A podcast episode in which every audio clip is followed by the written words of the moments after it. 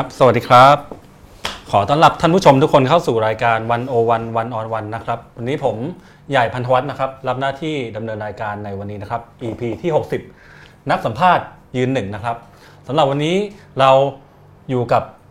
พี่หนึ่งวรพจน์พันพงศ์นะครับ นักเขียนนักสัมภาษณ์ สื่อมวลชน แล้วก็อีกหลาย ๆ อย่างเนอะเออก็เราจะมาคุยกับพี่หนึ่งในเรื่องการเป็นนักสัมภาษณ์ การทำสื่อตลอดระยะเวลา 20 ปีที่พี่อยู่ในบนบนถนนหนังสือบนถนนสื่อมวลชนนะครับ ก็สำหรับเรื่องแรกที่เราจะคุยกันวันนี้ก็เดี๋ยว เริ่มเริ่มจากตรงไหนดี แล้วแต่นะอ่าก็ คือเชื่อว่าหลายคนเนี่ยก็ได้ติดตามผลงานของพี่วรพจน์กันมาบ้างนะครับ ทั้งเพราะว่าตั้งแต่ผ่านมา 20 ปีเนี่ยก็ ออกหนังสือมาพอสมควรนะ ประมาณ 20 กว่าเล่ม 25 เลย 25 เล่มถึงทุกวันนี้นะครับครับ ก็เชื่อว่าหลายคนคงได้ติดตามงานของพี่วรพจน์กันมาบ้างแล้ว ส่วนใครที่ยังไม่ได้ติดตามเนี่ย หรือยังไม่ได้รู้จักคุณวรพจน์ดีเท่าไหร่ วันนี้เราก็จะมาทำความรู้จักวิธีคิดวิธีการทำงานของเขาให้มากขึ้นเรื่อยๆนะครับ ก็อันนี้ขอเท้าความถึงชื่อหัวข้อที่เราจะคุยกันวันนี้หนึ่งนักสัมภาษณ์ยืนหนึ่ง อันเนี้ยพี่หนึ่งเห็นชื่อ เปิดมาอย่างนี้เนี่ย งงไหมว่ายืนหนึ่งคืออะไร ทันไหมพี่ คำศัพท์วัยรุ่นนิดนึงก็ไม่ไม่ไม่รู้จักครับรู้จักแต่บักแตงโม โอเค ก็ถือว่าทันสมัยอยู่นะหนักแผ่นดินอะไรเงี้ยก็รู้แล้วครับเออแต่ว่ายืนหนึ่งนี่ยังอือฮึเพิ่งคือเพิ่งเคยเห็นที่นี่ เออคือถ้าเท่าที่เข้าใจไม่ผิดเนี่ย ยืนหนึ่งก็ถ้าแปลเป็นภาษาสวยๆหน่อย ราชบัณฑิตอาจจะยังไม่ได้บัญบัญญัติไว้นะครับ แต่ว่าก็แปลทำนองว่าเป็นที่โดดเด่นเก่งกาจในเรื่องนั้นๆ ก็คือยืนหนึ่งขนาดนั้นเลยอืมส่วนพี่วรพจน์เนี่ยก็คือทำไมถึงเป็นนักสัมภาษณ์ยืนหนึ่งก็เพราะว่าทั้งคนในวงการทั้งคนนอกวงการเนี่ยก็คือต่างก็หลายคนก็พูดเป็นเสียงเดียวกันว่าเออพี่เนี่ยเป็นนักสัมภาษณ์แห่งยุคสมัย อืม จะด้วยอะไร ก็ไม่รู้เหมือนกัน ทีเนี้ยจะถามคำถามแรกว่า คือตอนที่พี่เข้าเข้ามาสู่วงการนะเมื่อสักที่สิบปีที่แล้วเนี่ยวงมัการบันเทิงวงการสื่อมวลชนสิอืมครับมันมีคำนี้ไหมมันมีคำว่านักสัมภาษณ์ไหมอืมอืมช่วงนั้นนะถ้าย้อนไปสักยี่สิบปีนะนานเนาะเออเหมือนยุคสุโขทัยไงไม่รู้เออไม่ไม่ค่อยคุ้นนะฮะอาจจะอาจจะพูดว่ายังไม่มีก็ได้อืมอืมคำว่าสัมภาษณ์มันจะ มันจะเป็นเรื่องว่าไปสัมภาษณ์สมัครงานอะอืมเออคำว่าถ้าได้ยินว่าไปสัมภาษณ์อะครับจะหมายถึงการไปสมัครงาน อืมแล้วก็คำว่านักสัมภาษณ์ก็ยังน่าจะพูดแล้วมันเหมือนแบบ มันไงเขาเรียกว่ามันไม่เข้าปากมันลิ้นมันแข็งแข็งๆแล้วก็ฟังมันไม่รู้เรื่องอะนักสัมภาษณ์ก็เหมือนคงอยู่ฝ่ายบุคคลมั้ง เป็นฝ่ายสัมภาษณ์งานอะไรใช่ใช่เออมันไม่มีคือนักร้องนักมวยมันฟังแล้วมันรู้เรื่องครับใช่ไหมครับ นักเขียนฟังรู้เรื่องเออเออนักการเมืองรู้เรื่องอืมนักสัมภาษณ์ฟังไม่รู้เรื่องตอนนั้นอืมครับแล้วทีเพิ่งนี้มารู้เรื่องเมื่อสัก ก็สักสิบห้าปีมานี่ฮะครับ คือผมทำผมเข้าทำข่าวปีสามหกนะครับอืม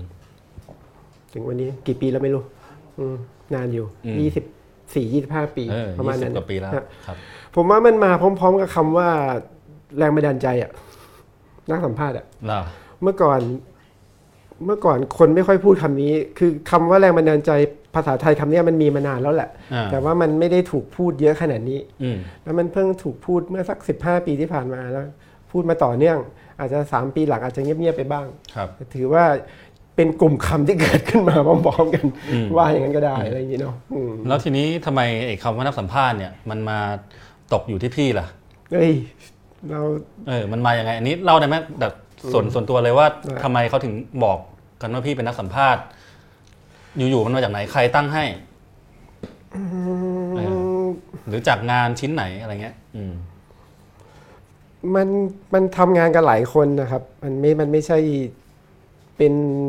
เรียกใครคนใดคนหนึ่งหรอกอืมแต่คนอื่นอาจจะอาจจะภาพไม่ชัดมากก็ได้ แต่ว่ามันมันมันเนี่ยช่วงปีนั้นๆน่ะช่วงอาจจะสักทศวรรษ 40อือฮึอืมแต่ว่าหลายคนอืมครับหลายคนทำงานอยู่ต่อเนื่องอืมแต่ทำไมมันเหมือนมามาตกอยู่ที่เราอะอืมเออจะรับหรือไม่รับดี มัน คือ คืออย่างแรกเลยเนี่ยมันมองว่ามองว่าเหมือน คือข้อที่หนึ่งเนี่ยเป็นเป็นคำล้อเล่น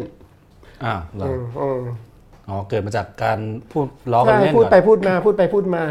อือืม มอย่างที่สองมันก็กึ่งกึ่งๆเหมือนแบบความหมายด่านิดๆอะเพราะว่าคือคนอื่นเขาเลิกกันไปหมดแล้วอะ คนอื่นทำสักห้าปีเขาก็จะเลิก อืมอืมคนอื่นทำสักห้าปีแล้วเขาก็จะก้าวเติบโตขึ้น ครับ เป็นหัวหน้าโต๊ะเป็นบรรณาธิการอืมอืมมันจะขยับขึ้นไปตามตำแหน่งในองค์กรครับอืมแต่อย่างของเราเราไม่ได้เราไม่ได้เป็นหัวหน้าเจ้าขององค์กรเป็นเหมือนแบบเป็นแบบเจ้าของสื่ออะไรอย่างนี้เนาะอืมเหมือนเพื่อนๆ รุ่นเดียวกันอีกจำนวนหนึ่งที่โตมาในในในในเนี่ยคนรุ่นประมาณใกล้ๆห้าสิบนะครับอืมที่เขาก็ออกไปตั้งสำนักของตัวเองทั้งหลายเจ้าอืมอือืมมอืมเราไม่ได้อย่างนั้น เรายังอยู่ในอาชีพ คนเขียนหนังสือคนทำสัมภาษณ์อยู่อ่าฮะมันก็คือเนี่ยแง่หนึ่งเมื่อกี้ที่บอกว่าก็อาจจะเป็นเป็นคำด่าหน่อยๆก็ได้ว่าก็ก็เขาเลิกกันไปหมดแล้วทำไมมึงไม่เลิกสักทีอะไรอย่างเงี้ยอืมเอออืมอ่าเดี๋ยวย้อนเอ่อไทม์ไลน์การทำงานของพี่หนึ่งคร่าวๆให้ฟังแล้วกันคือพี่หนึ่งก็เริ่มจากการเป็นนักข่าวก่อนนะที่ผู้จัดการทีนี้ก็สักพักก็ได้ขยับมาเป็น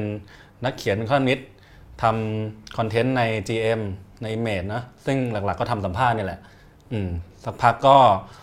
ทำอยู่ GM ในยช่วงใหญ่ ๆ เลย GM สี่ปี Image อืมครับแล้วก็ Imageเป็นคอลัมนิสต์ครับเขียนข้างนอกไม่ได้ทำงานประจำข้างในอ่าฮะครับอ่าฮะแต่สัมภาษณ์ที่เราได้เห็นกันในช่วงนั้นเนี่ยก็คือลง GM เป็นหลักนะครับแล้วก็อย่างหนึ่งที่เป็นหมุดหมายเนี่ยก็คือ นิตยสาร Open ครับที่ทำร่วมกับพี่ภิญโญ พี่ปราบดา หยุ่นครับสองคนนะอ่าซึ่งอันนั้นก็อยู่ในช่วงเวลาสั้นๆ แต่ว่าพี่หนึ่งก็ถ้าจำไม่ผิดก็รับผิดชอบใน part สัมภาษณ์เหมือนกัน ก็ทำสัมภาษณ์มาตลอดอืมครับ จนกระทั่งแบบมาเปิด Writer ยุคที่3ร่วมกับพี่บินหลาสันกาลาคีรีครับก็ทำสัมภาษณ์เป็นหลักเหมือนกันครับอืมฮึจนตอนนี้ก็เรียกได้ว่าเป็นสื่อมวลชนอิสระ ได้ไหมอิสลามมาก เออ อันเนี้ยอะงี้ถามต่อจากเมื่อกี้นะ ที่ย้อนไป คือคนอื่นเขาไปเป็นบอกอกันไปตั้งสำนักกัน ครับ พี่เนี่ยทำไมยังทำสัมภาษณ์อยู่ไอ้งานงานสัมภาษณ์เนี่ยมัน มันดึงดูดยังไงมันน่าหลงไหลยังไง แล้วมันน่าสนใจยังไง ในฐานะคนทำสื่อมวลชนเนี่ย อืม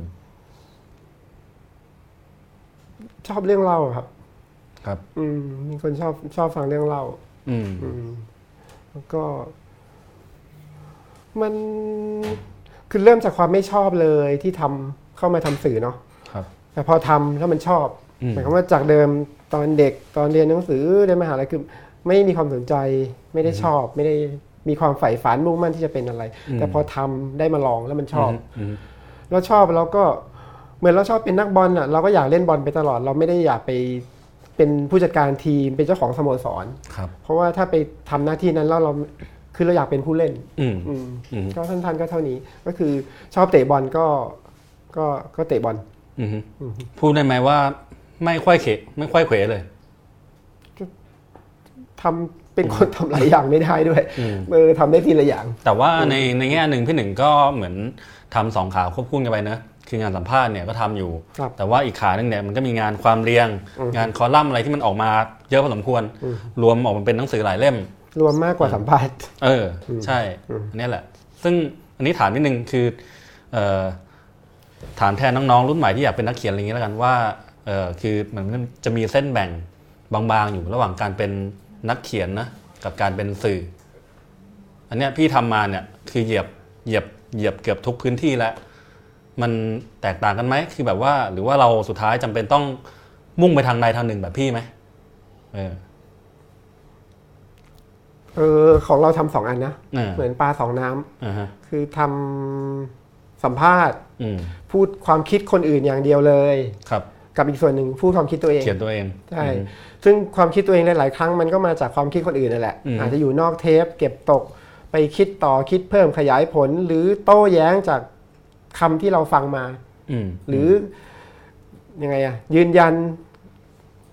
อธิบายเพิ่มอะไรเงี้ยแล้วแต่ที่มันข้อมูลบางอย่างที่มันอยู่นอกเทปน่ะอืมอืมอืมคือคือโดยสรุปก็คือทำงานสองส่วนอืมสื่อมวลชนจำนวนหนึ่งทำเป็นเป็นนักข่าวเป็นสื่อมวลชนอย่างเดียวครับ นักเขียนนี่จำนวนหนึ่งคือเขียนอย่างเดียวอ่าเขียนก็วอาจรรณจะกรรมเขียนอะไรเน้นก็ไปว่าที่ไปเขียนที่ fiction ครับของเราอยู่ในบทบาทของของ non-fiction ครับอืมอืมทีนี้ไอการเป็นสื่อมวลชนมีพื้นฐานของการเป็นสื่อเป็นนักข่าวมาก่อนเนี่ยครับมันทำให้เราได้เปรียบเมื่อเข้ามาอยู่ในสนามนี้ไหมมันก็ไม่รู้ได้เปรียบหรือเสียเปรียบอ้าวมันก็ยังไงปนๆกันอ่าอืมนั่นแล้วแต่ว่าอืมไงอะ ใครชอบอะไรเชื่ออะไรจะเดินไปทางไหนอะอืมอือฮึอย่างเรามันก็คือ คือคือไม่ไม่เอาข้อแรกไม่ได้มองเรื่องเรื่องแพ้ชนะ เรื่องได้เปรียบหรือเสียเปรียบครับ อืมก็เป็นงานของเราอะอืมอืมอืมการไปสัมภาษณ์คนก็เป็นข้อมูลวัตถุดิบที่ดีชั้นเลิศ เป็นอืมข้อมูลปฐมภูมิแล้วที่เราไปหาเขาเองอืมเป็นต้นทางครับอืมแล้วก็ แล้วมันหลากหลายมากอืมจากการทำหนังสือพิมพ์มาสี่ปีทำแมกกาซีนมาห้าประมาณห้าปีอืมอืมคุยกับคนหลากหลายมันก็คือคือข้อดีคือเราไงอะออกจากบ้านหรือคือพ้นจากการแบบออกจาก พ้นจากการอยู่กับตัวเองพ้นจากการอ่านหนังสืออะเราได้ไปเจอคนจริง ๆ ในหลากหลายวิชาชีพครับอืมอืมมันก็เป็นข้อมูลที่ที่สะสมสะสมอยู่ในอืมในตัวเราอะอืมอืมซึ่งอันนี้ถ้าเท่าที่ฟังฟังดูก็ดูจะเป็นข้อได้เปรียบนะ เพคือราะว่าคือสำหรับเราเอาเอาว่าเป็นข้อดีแล้วกันเออเพราะว่าบางอาชีพเนี่ยคือแม้อาจจะอยากทำอย่างนี้เนี่ยแต่ว่าอาจจะไม่ได้มีโอกาสพบเจอผู้คนหรือได้พบปะพูดคุยอืมสอบถามใช่ใช่ขนาดนี้ อาชีพนักสัมภาษณ์มัน มันมันคุณอุปการประโยชน์มหาศาลเลยคือมันมีคนมาเล่าเรื่องลึกๆครับเข้าชีวิตของเขาเททั้งชีวิตของเขามาใส่มือเราอะอืมเออออืมมันมันเป็นงานที่แบบ คือสำหรับเรามันเป็น โหมันเป็นอาชีพที่คือเราต้องเคารพนับถือมันมันมันมีเกียรติอะครับมันมันมีมีคือ คือเขาชีวิตเขาทั้งชีวิตอะอืมแล้วมันต้องแบบเคารพนับถือการต้องเลสเปกกันอะไรอย่างนี้เนาะครับเขาถึงจะเปิดเผยอ่าฮะอืมอืมอืมอืมคืออันเนี้ยลูกเมียเขาคนรักเขาบางเรื่องอะเออยังไม่ได้รับไม่ได้บอรู้กเลยอืมใช่ใช่แต่เขามามาพูดกับเราอืมอืมก็ถือว่าแบบคือโดยงานของเราเราเราได้รับเกียรติจากบุคคลครับหลากหลายครับทั้งสังคมอืมอืมอืมอืมทีนี้ถ้าถามต่อในแง่วิธีการทำงานนะเออคือ แน่นอนแหละว่าออพอขึ้นชื่อว่าสื่อมวลชนปุ๊บ นักสัมภาษณ์ปุ๊บเนี่ยโอเคหนึ่งเราได้สิทธิ์ที่จะไปคุยกับเขานะแต่พอได้ไปคุยได้ไปเจอเนี่ยคำถามคือว่าทำยังไงให้เขาเททั้งชีวิตมาให้เราทำยังไงให้เขาเปิดปากทำยังไงให้เขากล้าพูดในสิ่งที่อะอาจจะไม่เคยบอกกับลูกเมียด้วยซ้ำนะเออ ซึ่งอันเนี้ยก็อาจจะเป็นจุดหนึ่งแหละที่ อันนี้พูดในมุมคนอ่านงานพี่หนึ่งคนหนึ่งเหมือนกันว่า เออที่มันทำให้บทสัมภาษณ์ของพี่หนึ่งแตกต่าง หรือได้รับการยกย่องอะไรก็ว่าไปเนี่ยส่วนหนึ่งก็คือเนี่ยการเปิดปากคน การทำให้เขาเททั้งชีวิตออกมาผ่านบทสัมภาษณ์ให้พี่หนึ่งฟัง อืมไม่ไม่มีเคล็ดลับไม่มีอะไรเลยอะครับอืมก็ตรงไปตรงมาทำตามสัญญาอืมตกลงกันไว้อย่างไรก็ก็ทำตามนั้น ครับ อืมอืมแล้วก็ อีกอย่างหนึ่งคือที่ที่เราสังเกตอะคือถ้าเราไงอะมนุษย์เนี่ยมันจะสัมผัสกันได้อะว่าถ้าใครถ้าใครเอาจริงเอาจัง ใครมุ่งมั่นพยายามจริงๆจังอะมันเราจะเห็นอืมแล้วเราจะแบบอยากให้ความร่วมมือครับอืมอือฮึมนุษย์มันบางทีมันไม่ไงอะมันไม่ใช่ด้วยวาจาหรอกแต่ถ้ามันสัมผัสว่า อีกฝ่ายหนึ่งสมมุติเราไปสัมภาษณ์เนี่ย ถ้าเราแบบ เออนัดบ่ายสองก็ไปตรงเวลาครับอืมคุยก็เตรียมตัวทำการบ้านมาดีอะไรเงี้ยอืมแบบมันจะมันจะได้รับการให้ความร่วมมือที่ดีอะอืมอืมอืมอืมคือคือมนุษย์มันจะสัมผัสได้อะว่าถ้าใคร ความเอาจริงเอาจังอะอืมอืมอืมอืม ทีนี้เออไม่ไม่มีกลเม็ดเคล็ดลับอย่างอื่น ไม่ต้องคานเข่าเข้าไป ไม่ต้องพูดจาหวานหวานๆไม่ต้องแซ่ซ้องสรรเสริญอะไรอะไรอืมไม่ต้องแล้วก็อีกอย่างอาจจะเป็นเรื่องใช้เวลานานๆที่สุดเท่าที่จะ เท่าที่จะได้อะอืมอืมใช้หเวมายลาถึงนานว่าๆคือ สมมติถ้าคุเรายอยากได้ให้เขาเททั้งชีวิตมาเนี่ย แต่ว่าบอกว่าพี่มีเวลาให้15นาทีครับ มันก็ไม่ได้เออมันต้องอืมคือมันต้องคุยนานที่ครับสุด แล้วก็เป็นข้อตกลงแรก ๆ ด้วยก็บอกเขาครับอืมอือฮึบอกเขาเลยตั้งแต่แรกอะว่า วันนี้สมมติว่าสัมภาษณ์สองสามชั่วโมง ถ้ามันได้ไม่ครบไปถอดเทป แล้วมันมีอะไรตกหล่นก็แบบขออนุญาตขอเวลามาใหม่ครับอืมอืมอืมทีซึ่งนี้เท่าที่พบก็คือ ถ้าเราแสดงเจตจำนงแบบเนี้ยอืมมันไม่ค่อยมีใครปฏิเสธหรอกครับ เขาจะยินดีให้ความร่วมมือ มีใครบอกว่าเอ้ยคุยอะไรเยอะแยะ คุยทำไมแบบนานๆเนี่ย เวลาของผมมีค่านะอะไรอย่างงี้มีไหมก็อาจจะสงสัยบ้างนะครับคุยไปแล้วก็อาจจะลืมเออก็อาจจะเหนื่อยตอนถอดเทปหน่อยนึง ก็เหนื่อยอยู่แล้วครับเพราะเทปมันเป็นขั้นตอนที่บัดซบที่สุดแล้โอวเคครับครับ ถ้ามีน้องฝึกงานก็ให้น้องฝึกฝึกงานช่วยถอดไปไม่ครับถอดเองเออแต่พี่เนี่ยถอดเองหมดเลยถูกไหมใช่อันนี้พูดได้เลยว่าตั้งแต่ทำงานมา 25 ปีนะถอดได้หมดใช่หูเน่าแล้วแบบเนี้ยเอางี้อ่าอันนี้ถามในรายละเอียดนิดนึงแล้วกันว่าโคตรเหนื่อยเลยทำไมต้องถอดเองล่ะให้คนอื่นช่วยไม่ได้เหรอ ก็มันเป็นทรัพย์สินที่สำคัญที่สุดของเราอะเราจะส่งมอบไปให้ใครก็ไม่รู้ แล้วเขาจะรับผิดชอบต่องานเรา อย่างไรเท่าไหร่ก็ไม่รู้อะไรเงี้ยอืมอืมมันเราไม่สามารถส่งสมบัติล้ำค่าไปไปได้อะเราไม่รู้หัวนอนปลายตีนแล้วไม่รู้ว่าเขาจะเทค ให้ค่าความสำคัญมันเท่าที่เราให้หรือเปล่าครับข้ามไปประโยคสองประโยคมันก็มีความหมายไงอืมอืมอืมอืมเมื่อกี้ที่บอกว่าการถอดเทปมันเป็นเรื่องที่แย่มากๆอะไรอย่างเงี้ยบัตรซบมากครับครับ แต่ในขณะเดียวกันมันก็มีความวิเศษอยู่มากอืมมันปนๆกันนะฮะงานนี้มันแบบสุขสุขทุกทุกๆอะมีความสุขบนความทุกข์ของตัวเองอะความวิเศษนี่คืออะไร ก็ก็บางคำบางโมเมนต์บางขณะ บางช่องว่างมันมันก็คือเพลงที่ไพเราะ มาก ๆ เพลงหนึ่ง มันก็คือน้ำตกสวยๆมันก็คือหมอกยามเช้าบนภูเขาพระอาทิตย์ขึ้นอ่าฮะอืมมันคือสัมผัสของคนรักอืมครับอืมอืมซึ่งมันอยู่ในสัมภาษณ์บทสัมภาษณ์ตลอดเวลา ครับอืมแล้วเราคงไม่อยากจะมอบสัมผัสของคนรักให้คนอื่น ที่เขาไม่รู้เขาจะรับผิดชอบงานเราหรือเปล่าอืมอะไรเงี้ยครับอืมคือมันไว้ใจอะไรไม่ได้เลย ไม่ไม่ใช่ว่าแบบปิดกั้นน้องฝึกงานมันไม่ใช่อย่างนั้นอะ มันคือ งานมีหลายประเภทอย่างนี้แล้วกันครับบางการงานบางอย่างมันรีบมันเยอะบางอืมคนอาจเขาอาจจะต้องใช้วิธีนั้นบ้างครับแต่ของเราเราไม่ได้อยู่ในอุตสาหกรรมอะไรที่ต้องเร่งผลิตอืมเช้าส่งเย็นหรืออะไรเงี้ยเราไม่ได้มีองค์กรนี่ครับทุกวันนี้เราทำคนเดียวครับอืมเพราะฉะนั้นมันไม่ต้องรีบมันไม่ต้องขึ้นอยู่กับใครไม่ต้องขึ้นกับเวลาอืมอืมเท่าที่ฟังมาแง่หนึ่งก็ดูเป็นเรื่องส่วนตัวมากๆเลยนะส่วนตัวในแง่นี้ก็คือว่าส่วนตัวระหว่างเรากับเขาคนถามกับคนที่คุยกับเราเนี่ยอืมงานสัมภาษณ์มันเป็นเรื่องส่วนตัวเพ ราะว่าอ่าเราไม่ได้ทำเราไม่ได้ทำออกทีวีไงเราทำสิ่งพิมพ์ครับ อืมอืมคือพูดง่ายๆบทสัมภาษณ์มันเป็นเรื่องเพศสัมพันธ์อะอืมอืมอืมมันเป็นเรื่องส่วนตัวอืมมันเป็นเรื่องลึกซึ้งเฉพาะครับอืมของสองคนอืมอืมอืมคือพูดง่ายๆว่าถ้ามีคนมาแอบดูหรือแบบมายืนจ้องอยู่อีกสักคนหนึ่งมันก็ความรู้สึกก็เปลี่ยนไปมัแล้วนไม่เนียนไม่ไม่ชอบเลยอะเอออ่าฮะเอออืมอืมอืมอืม นั่งสัมภาษณ์กันอยู่สองคนกับครับ มีอีกคนหนึ่งมานั่งอะอืม คำตอบมันก็ไม่เหมือนเดิมครับบรรยากาศมันก็ไม่ไม่เหมือนเดิม อืมไม่ใช่ว่าเขาโกหก ไม่ใช่เขาเสแสร้งไม่ใช่เขาอยากสร้างภาพตอแหล อ่าแต่มันอีกคนอีกคนหนึ่งคือมนุษย์ อืมมนุษย์มันไม่ใช่ แก้วกาแฟไม่ใช่ปากกางั้นคือ ยังไงมันก็มีความหมาย แล้วมันจะมีความหมายต่อบทสนทนา อืม อืมอืมงั้นเรามักจะแบบคือต้องส่วนตัวเท่านั้นอะ อ่าฮะอืม ทีนี้พอพูดถึงคำว่านักสัมภาษณ์หรือการสัมภาษณ์เนี่ยเชื่อว่าคนจำนวนไม่น้อยจะนึกอย่างแรกที่นึกขึ้นมาเลยคือว่าคำถาม ก็คือว่าต้องถามคำถามที่ดี ต้องถามคม หรือว่าถามแบบว่าคำถามแรงๆอะไรก็ว่าไป ไม่มี เออพี่ใช้วิธีอย่างนั้นไหมหรือว่าใช้วิธีไง ก็ดูประเด็นเป็นหลักอะครับว่าอ่าประเด็นมันคืออะไรมาสัมภาษณ์กันวันนี้ เป้าหมายจุดประสงค์คืออะไรอืม คือตอนสมัยใหม่ ๆทำงานใหม่ ๆ อาจจะคิดแหละ เรื่องเท่ๆคำถามคมๆอะไรเงี้ยครับก็คงเคยคิดอะอืมแต่ลืมไปหมดละอืมอืมอืม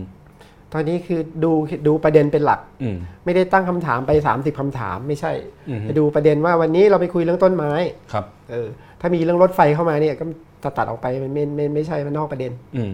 แต่ถ้าว่างมากก็นั่งฟังฟังเรื่องรถไฟไปแป๊บหนึ่งก็ได้แล้วค่อยมาต้นไม้อ่าเพราะรถไฟอาจจะมาวิ่งแถวๆต้นไม้อ่าฮะไม่รู้อืมเออแต่ว่าคือคุมประเด็นอืมอืมอืมอืมแล้วก็ไม่ไม่ไม่ไม่สนใจเรื่องคำถามคมๆเท่ๆอีกแล้ว แล้วก็รู้สึกเฉยด้วย ครับอืมทีนี้ทักถามษะธรรมดาครับคุยกันธรรมดาอ่าเรียกว่าการคุยมากกว่านะอืมถ้า ไม่ใช่การแบบว่ามานั่งโต๊ะถามตอบจะเอาคำตอบอย่างเดียวใช่ใช่คือสื่อมันมีหลายประเภทนะครับอืมบางประเภท บางอะไรอยู่หน้าจออ่าทีวีอ่าเวเวลามันมีห้านาทีมันก็ต้องคืออ่าธรรมชาติของของสื่อมวลชนมันมีหลายประเภทอืมอืมของเรามันเป็นประเภทแบบ ประเภทไงไม่ได้ตั้งชื่อ จิตวิญญาณหมายเลขห้าไม่ใช่ไม่ยังไม่ได้ตั้งชื่ออีกประเภทหนึ่งครับ อ่าฮะอ่าฮะอืมอืมอืมทีนี้เอ่อคือไอ้ประเภทที่ว่าเนี่ยคือมันต้องใช้การเขียนการเรียบเรียงนะใช่เพราะว่ามันเป็นมันเป็นสิ่งพิมพ์อ่าอืมทีนี้แล้วก็มันไม่ใช่ทอล์กโชว์ครับอืมแสดงว่าไอ้การเขียนการเรียบเรียงสกิลครึ่งเนี่หยนึ่งอะก็สำคัญเหมือนกัน ใช่ใช่ครึ่งหนึ่งเลยอ่าฮะอืมอ่าฮะเพราะคุณสัมภาษณ์ดีให้ตายยังไงวิเศษเลิศเลอเท่าไหร่ก็ตามครับเขียนแย่มันก็จบ เพราะว่า ผู้ชมทางบ้านเขาไม่ได้มานั่งฟังอยู่ด้วยเขาไม่รับรู้คุณอืมเออว่าคุณไปสิ่งที่คุณสัมภาษณ์อะมันดีงามมากอืมอืมเขาอยู่ที่บ้านครับ ไม่ได้ไลฟ์อืมอืมเขาเสพผ่านตัวหนังสืออืมอืมนั่นคือเราเล่าผ่านงานเขียนครับ มันจึงบวกกันนะครับ ระหว่างการไปคุยกับมนุษย์อืมกับการมาถ่ายทอดให้มันเป็นตัวหนังสืออืมอต้องทำสองศาสตร์นี้ เอามาผสมผสานกันอืมครับ ซึ่งแต่ละศาสตร์แต่ละอย่างเนี่ยแต่ละทักษะเนี่ยก็ต้องอาศัยการฝึกฝนนะสะสมหลักไม้พูดงี้ได้ไหมอืมไม่ใช่ว่ามาวันแรกน่นอนคือจะเก่งเลคืยอเรื่องตัวหนังสือนี่มันมันจำเป็นมากๆอะครับอืมอืมอืมก็คือการอ่านอะไรเงี้ยครับอืมทีนี้อีกประเด็นหนึ่งที่อยากชวนคุยก็คือว่า เท่าที่สังเกตมาเนี่ย ในกองเนี่ยที่เป็นหนังสือของพี่หนึ่งที่เอามาวางเนี่ย หลายเล่มก็เป็นบทสัมภาษณ์ แล้วเป็นบทสัมภาษณ์ของคนคนเดียวเลยด้วยซ้ำ คนคนเดียวคุยกับคนคนเดียวแล้วก็เป็นเล่มออกมาเป็นเล่มเล่มเล่มหนึ่งใช่คือมันมันจะต้องยาวขนาดนี้เหรอพี่แบบมันมันต้องยาวกว่านี้อีกอันนี้มันสั้นอ๋อเหรอสั้นแล้วเหรอใช่อะอันงั้นเดี๋ยวเราลองเจาะไปที่ผลงานบางส่วนของพี่หนึ่งเลยก็ได้ลองจะได้เห็นตัวอย่างกันชัดๆนะครับอย่างเช่น งานล่าสุดที่ออกมาที่เป็นบทสัมภาษณ์ของบุคคล แล้วก็ทำออกมาเป็นเล่มเต็มๆเนี่ยก็คือเล่มนี้เล่มพอดเทส ธนาธรครับ ของคุณธนาธรจงเรื่องรุ่งเรืองกิจอืม ของคุณวรพจน์นี่แหละ เออ ก็พี่เขียนนี่อืมเนี่ย อันนี้ถ้าเปิดดูคร่าวๆก็ประมาณ 317 หน้าพี่ ครับ แล้วก็ฟอนต์ก็ไม่ได้ใหญ่อะไรนะ ก็เล็กพอสมควร อืม คุยอะไรกันเยอะแยะแล้วแบบว่าการที่เราจะอ่านบทสัมภาษณ์สักคนเนี่ยมัน มันต้องขนาดนี้เลยเหรอ อืมอันนี้คุยน้อยครับ อันนี้ถือว่าน้อยแล้ว คุยน้อยใช่ เป็ยันงเล่มเป็นเล่มที่คุยน้อยอืมลองลองลองเล่าเล่าให้ฟังหน่อยดีกว่าว่าทำไมแบบนี้ถึงน้อย แล้วแบบพี่เยอะคืออะไร เช่นใครอะไรยังไงนะอืมอืมที่เยอะจะเป็นของอย่างเล่มอย่างน้อยที่สุดเออคำว่าอย่างน้อยที่สุดแต่ว่าคุยเยอะ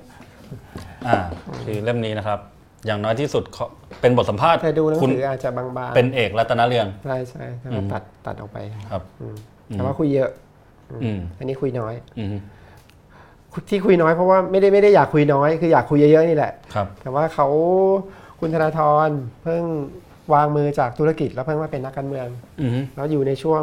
ต้องเร่งรณรงค์หาเสียงครับแนะนำตัวแนะนำพรรคอะไรอย่างนี้นะอืมเออซึ่งเขาแบบยุ่งมากครับอืมซึ่งมีเวลาให้น้อยอืมอืมทั้งที่แบบคือให้ความร่วมมืออะไรดีที่ดีทุกอย่างอ่าฮะเวลาน้อยครับครับถือว่าเป็นเล่มที่คือ ข้อมูลน้อยอะครับใช้เวลาน้อยอืมอืมถ้าอืมถ้าเอาแต่ใจตัวเราเราอยากอยากได้เยอะกว่านี้อยากคุยนานกว่านี้อืมอืมอืมแต่นี่คือเหมันแบบบริหารเงื่อนไขครับครับอืมแต่นี้ผมก็อ่านแล้วนะ ก็ถือว่าได้น้ำได้เนื้อพอสมควรคือ อันเนี้ยถ้าพูดจากมุมคนคนอ่านเนี่ย คือที่เมื่อกี้เราบอกกันไปว่าทำไมต้องเขียนเยอะต้องเขียนยาวเนี่ย พอไปอ่านจริง ๆ เนี่ยเฮ้ยมัน มันก็มีเรื่องมีราวของมันมีมีความสนุกของมันอีกแบบในการอ่านถ้ถ้าสั้นมันไม่รู้เรื่องอะอืมฮึอืมการจะถ่ายทอดชีวิตคนคนหนึ่งอะครับการทำหนังสือเล่มหนึ่งอืมสั้นมันมันมันมันสั้นไปอะ มันไม่รู้เรื่องหรอกครับอืมมนุษย์มันธนาธรอายุ40ปีอ่าฮะทำธุรกิจครับอืมธุรกิจจากหมื่นล้านเป็น8 0,000ล้านอืมเป็นนัก กีฬาผจญภัยอืมอืมเป็นคนสนใจกิจกรรมสนใจการเมืองอืมอืมอืมคือเรื่องคนคนหนึ่งเนี่ยมันเยอะครับอืมให้มันต้องคุยนานกว่าจะทำความความเข้าใจจะถอด บุคลิกลักษณะอืมนิสัยจิตใจความเชื่อศรัทธาทุกเรื่องต่าง ๆ ออกมามันคือมันใช้เวลานานอืมเพราะว่ามนุษย์ไม่ใช่เอาเทปมาวางแล้วพูดสองชั่วโมง แล้วเขาจะสามารถพูดทุกสิ่งทุกอย่างได้ครับในเวลาแบบปุ๊บปุ๊บปุ๊บปุ๊บมันไม่ใช่แบบคอมพิวเตอร์ไม่ใช่หุ่นยนต์อย่างนั้นอ่าฮะอืมมันต้องให้เวลาอยู่นานนะครับอืมซึ่งเล่มนี้ถ้าถามความเห็นในฐานะผู้ทำน่าจะเป็นงานแบบงานแห่งความพ่ายแพ้ครับ คือทำได้ทำได้ไม่ดีแล้วคือสำหรับใช่พี่หนึ่งไม่พอใจเท่าไหร่ไม่อืมไม่ได้เล่นในเกมที่ตัวเองถนัดอ่าอ่าฮะเพราะว่าคือเวลาน้อยไปหน่อยครับอืมอืมคือเปรียบเทียบว่ากินกาแฟมัน เวลากินกาแฟที่เหมาะสมอะคือคือกาแฟแก้วแค่เนี้ย กินห้านาทีมันก็หมด เวลากาแฟเนี่ยห้านาทีก็กินหมดครับแต่เวลากาแฟที่เหมาะสม แบบเร็วสุดเลยนะก็แบบครึ่งชั่วโมงอะสี่สิบห้านาที หรือเป็นไปได้ควรจะสักชั่วโมงหนึ่งอ่าคือมันมีองค์ประกอบอื่นๆอีกใช่ไม่ใช่ว่าใช่ซดให้หมด ใช่ใช่มันอืมมันมีอย่างที่บอกบทสัมภาษณ์เนี่ยหรือแก้วกาแฟเนี่ยครับแก้วกาแฟแค่เนี้ยห้านาทีมันก็กินหมดอืม แต่มันไม่ได้ลดในเรื่องของของอารมณ์กาแฟจริงครับๆมันต้องกินไปคิดไปใครดูดบุหรี่ก็ดูดบุหรี่ไปใครจะอ่านหนังสือก็อ่านหนังสือไปอืมฮึอืมคิด มันต้องแบบมีทอดระยะเวลาครับครับมันเป็นมันเป็นเวลาที่เหมาะสมของมันอะอืมอืมเกมฟุตบอล 90 นาทีเนี่ยเขาคิดไปแล้วมันเป็นเวลาที่เหมาะสม ถ้า 5 นาทีมันไม่มันไม่พอดีอืมถ้าแบบ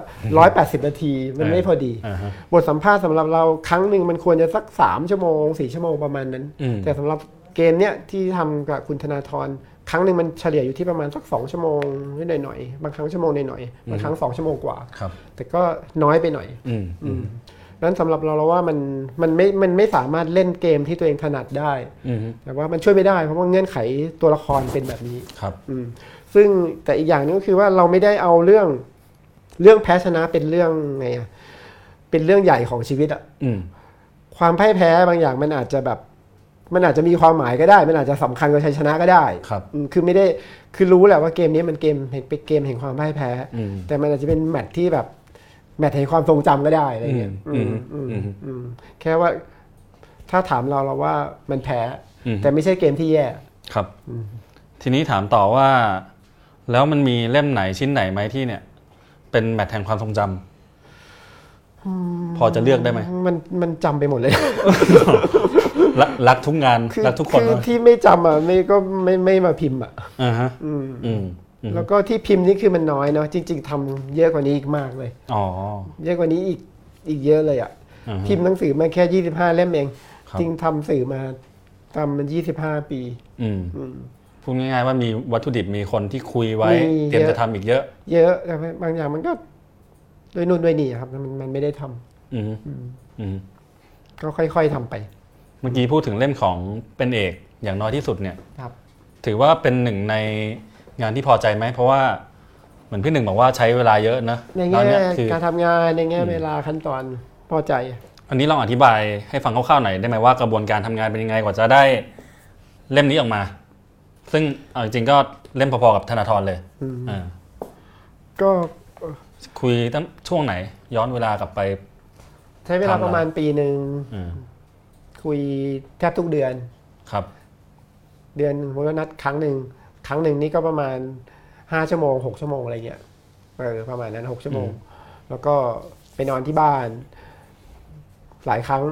อืม ตามไปที่กองถ่าย ไปที่ร้านกาแฟ ตามไปต่างประเทศ อืม อืมไปร้านเหล้าอืม คือ นั่นแหละแล้วก็นอนที่บ้านอะไรเงี้ยอืมมันค่อนข้างทุกพื้นที่เวทีที่เขาที่ชีวิตเขาเป็นอยู่อะอืมอืมอืมซึ่งเขาเปิด เขาอนุญาตให้เราเข้าไปในชีวิตทุกๆทที่อะครับเอออมอืมมันจึงได้แบบเหมือนแบบไงอะเล่นได้เนี่ยถ้าเปรียบเทียบมันเกมมันเป็นถ้าเป็นเกมฟุตบอลมันเราสามารถเล่นเกมได้เต็มที่อืม แล้วเป็นเกมที่เราก็ถนัดและเอนจอยกับมันด้วยอืมอืมคืองานสัมภาษณ์อย่างเงี้ยครับ คือ เราไม่สามารถเอาแต่ใจได้อะ มันมันเป็นงานของงานสัมภาษณ์เนี่ย มันเป็นงานของ เราต้องขออนุญาต แล้วเราต้องได้รับอนุญาตครับ มันไม่ใช่โมเมขึ้นมา มันไม่ใช่เอาปืนไปขู่ มันไม่ใช่การยึดอำนาจอืมอืมอืมมันเป็นกติกาของโลกอารยะเออเออต้องขออนุญาตและได้รับอนุญาตอืมมันไม่ใช่เราเลือกเขาอย่างเดียว มันคือเขาเลือกเราด้วย เออเออมันทั้งสองฝ่ายอืมแล้วมันถามว่าอยากสัมภาษณ์ใครอะไรเงี้ยมันตอบแบบช่วยช่วยๆมั่วๆไปตอบอะไรก็ได้อืมแต่มันก็เป็นแบบคำตอบเพ้อเจ้อเพราะว่ามันต้องได้รับการอนุญาตดิ ครับ อืมอืมอย่างเป็นเอกเนี่ย ก่อนที่ก็ได้จะรับอนุญาต ทำโปรเจกต์เนี้ยครับ พี่รู้จักกันมาก่อนไหม ก็เคยคุยก็สัมภาษณ์เนี่ยครับ จากสัมภาษณ์สั้นอ่า ๆในนิตยสาร อืมขยับมายาวขึ้น ค่อยคุย ค่อยใกล้ชิดขึ้นรู้สึก เออ คุยกันสนุกอะไรเงี้ยอืมอืมอืมเราชอบคุยกับเขาเขายินดีที่จะคุยกับเรา เออ มันก็เหมือนแบบ อืม ลงตัว ครับ แล้วทีนี้เนี่ยประเด็นต่อมาก็คือว่าพอจะต้องเลือก ว่าจะทำเป็นเล่มใหญ่นะ เช่นธนาธรงี้อืมเป็นเอกงี้ หรืออีกเล่มหนึ่งที่น่าจะเป็นเล่มแรกที่พี่หนึ่งทำแบบว่า สัมภาษณ์ครับคนเดียวเต็มๆทั้งอืมทั้งเล่มเนี่ยก็คือคุณลงสวรรค์อืมอืมนักเขียนอาวุโสครับครับ เออ มันมันเลือกยังไง แล้วก็ประเมินยังไงว่า เฮ้ยคนนี้ต้องทำคนนี้ต้องเอา คนนี้ต้องเก็บต้องคุยอืม จริง ๆ มันเยอะไปหมดเลยนะเอออืมมันเป็นเหมือนแบบโอกาสจังหวะน่ะอือฮึความพอดี เพราะว่าเรา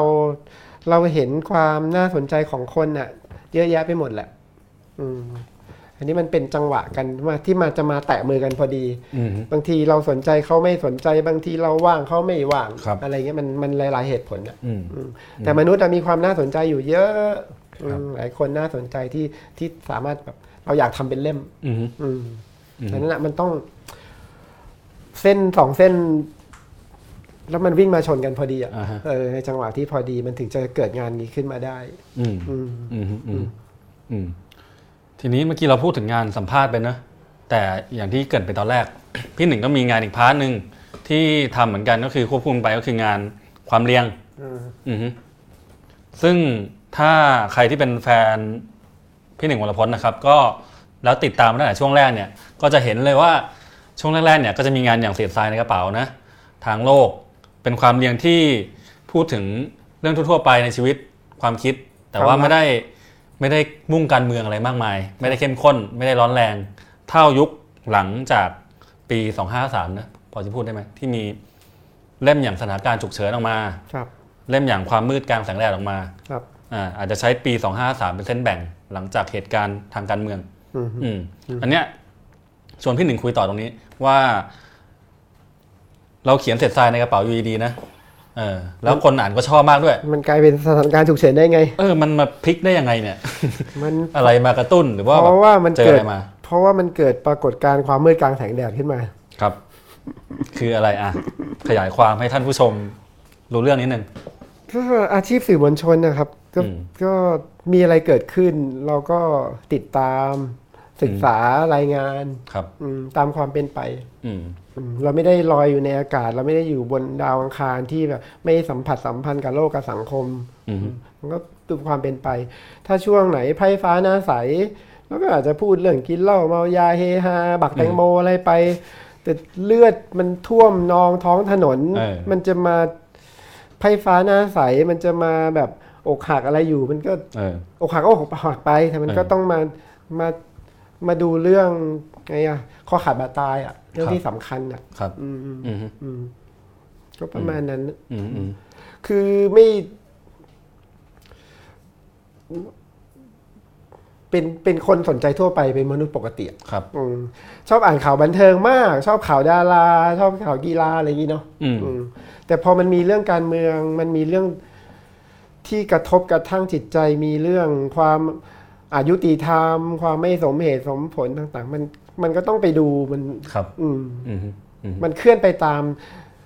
มนุษย์มัน ความสัมพันธ์ของมนุษย์อะมันคือสัมพันธ์กับตัวเองอืมสัมพันธ์กับธรรมชาติครับก็สัมพันธ์กับสังคมอืมอืมสังคมมันเกิดอะไรขึ้นมันมันเกิดขึ้นตรงหน้าเรา อะอ่าฮะเออคนถูกยิงล้มมากองหน้าบ้านเราจะถือเป้ไปเที่ยวทะเลได้ไงวะครับ มันก็ต้องดูก่อนอะอืมอือืมมอืมอืมไม่ได้ว่าเป็นนักบุญไม่ได้นักสังคมสังเคราะห์อะไรไม่ใช่ แต่มัน common sense สามัญสำนึกปกติอืมอืมอืมซึ่งอันเนี้ยที่พี่หนึ่งทำออกมานะเล่มที่เล่มหนึ่งที่เป็นหมุดหมายเมื่อกี้พูดชื่อไปแล้ว ก็คือเล่มความมืดกลางแสงแดดอืมออกมาประมาณปี 2555อืมอ่านะฮะเป็นรวมบทสัมภาษเป็นณ์บทสัมภาษณ์เช่นกันของ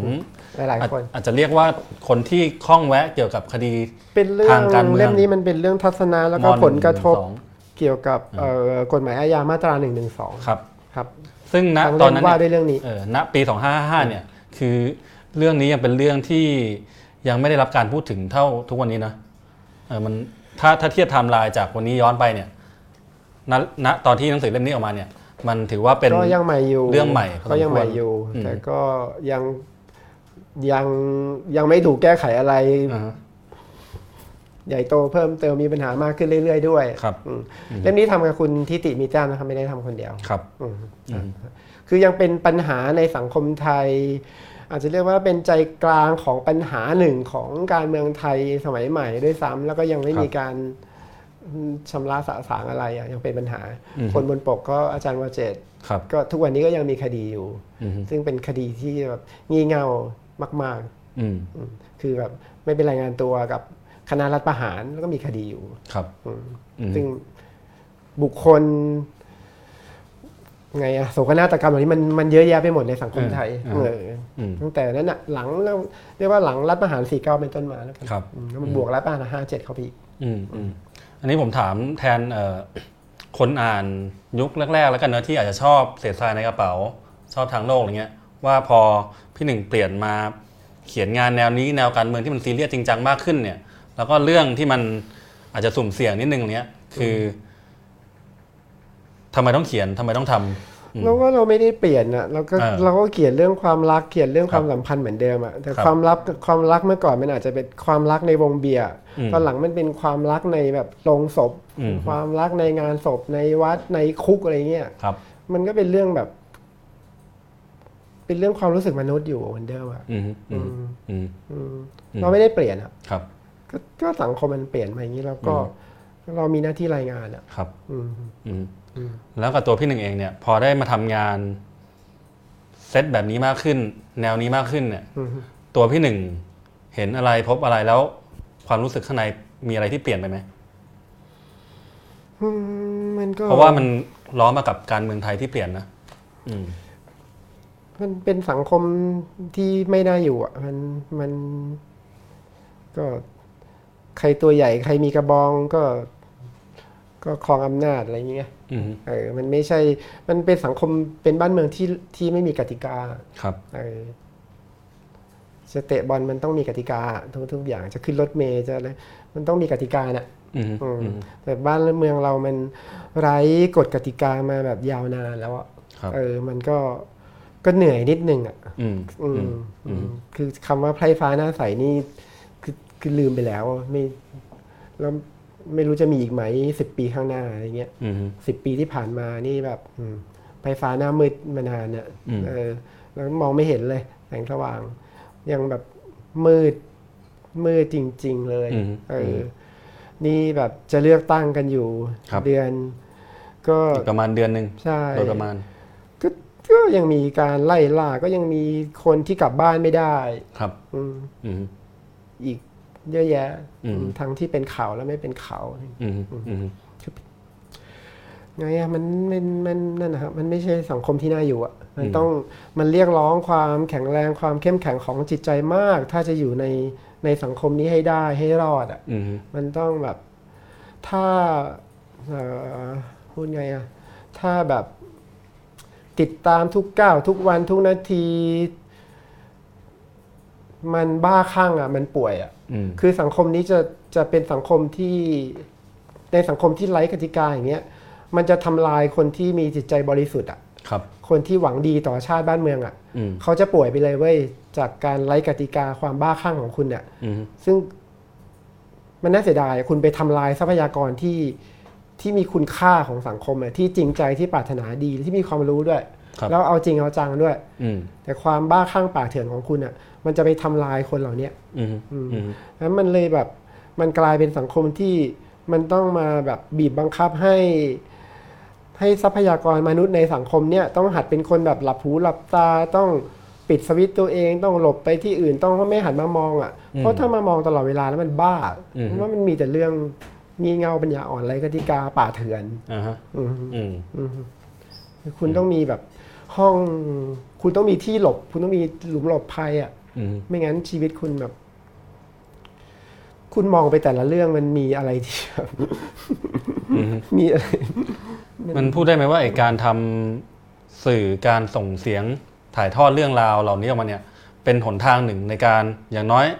ถ้าสังคมนี้มันไพ่ฟ้าหน้ามืดก็ยกระดับให้มันหน้าใสขึ้นมาหน่อย คือเราก็อาช่ชีวยพได้ไหมเราอะเออออาชีพเราอะถ้าเรามีอาชีพตัดผมเราก็ตัดผมไปอะเอาอืมอาชีพสื่อมวลชนมันเกิดอะไรขึ้น เราก็เรียนรู้สึกตามเรียนรู้มันศึกษามันฟังฟังฟังฟังก็รายงานเสนอความคิดครับอืมอืมทำหน้าที่สื่อมวลชนนะครับอืมรับฟังเสนอแล้วก็แสดงความคิดครับอืมอืมอืมเท่าที่ทำได้อืมซึ่งเราก็รู้เห็นกันมาอยู่เป็นสิบปีมาแล้วที่การจราจรบนถนนสิทธิเสรีภาพในสังคมเนี่ยมันติดขัดอืมมันไม่ขยับมาแบบ เป็นสิบปีแล้วมันเป็นการจราจรที่แบบ มันไม่ขยับเลยอะอืมเอออท้องถนนท้องฟ้าของสิทธิเสรีภาพในในสังคมนี้มันไม่มีอะครับเพดานมันต่ำอืมฉะนั้นจะบอกว่านักสัมภาษณ์สื่อมวลชนถามว่าอยากสัมภาษณ์ใครทำเรื่องอะไร มันทำไม่ได้ เพดานมันอยู่อย่างนี้ ปืนมันจ่ออยู่อย่างนี้อืมมันทำได้แค่บางเรื่องครับ อืมอืมซึ่งในมุมพี่หนึ่งเอง ซึ่งพวกปากไม่ดีก็จะบอกว่า ก็ไปทำเรื่องที่ทำได้ดิเออเอ้าพูดจามันปากไม่ดีมันก็ปากไม่ดีอย่างนั้นน่ะอ่าฮะอ่าฮะอืมแต่ว่าถ้าถามต่อไปอีกนิดนึงว่า เรื่องอย่างนี้เนี่ย ที่เห็นกันอยู่จ่าๆแล้วว่ามันไม่โอเคเท่าไหร่เนี่ย สุดท้ายแล้วในนามของสื่อมวลชนนะเป็นเรื่องที่จำเป็นต้องทำไหม เช่นว่าอ่าถ้าถ้าถ้าคนคนหนึงบอกว่า คือมันก็ไม่มีใครอยากติดคุกหรอก มันก็ไม่ได้อยากเอาหัวชนกำแพง ครับ แต่จะให้นั่งงอมืองอเท้าอยู่กับบ้าน นั่งสำเร็จความไข้อยู่ที่บ้านอย่างเดียวมันก็ไม่ใช่อะอืม งั้นก็ไม่รู้จะเป็นอาชีพนี้ทำไม อือฮึ มันก็ก็พยายามอะ ครับ ก็เตะกินแดนไปเรื่อยอืม ๆ เท่าที่ได้อะครับ ครับ อืมอืม อืม อืมอื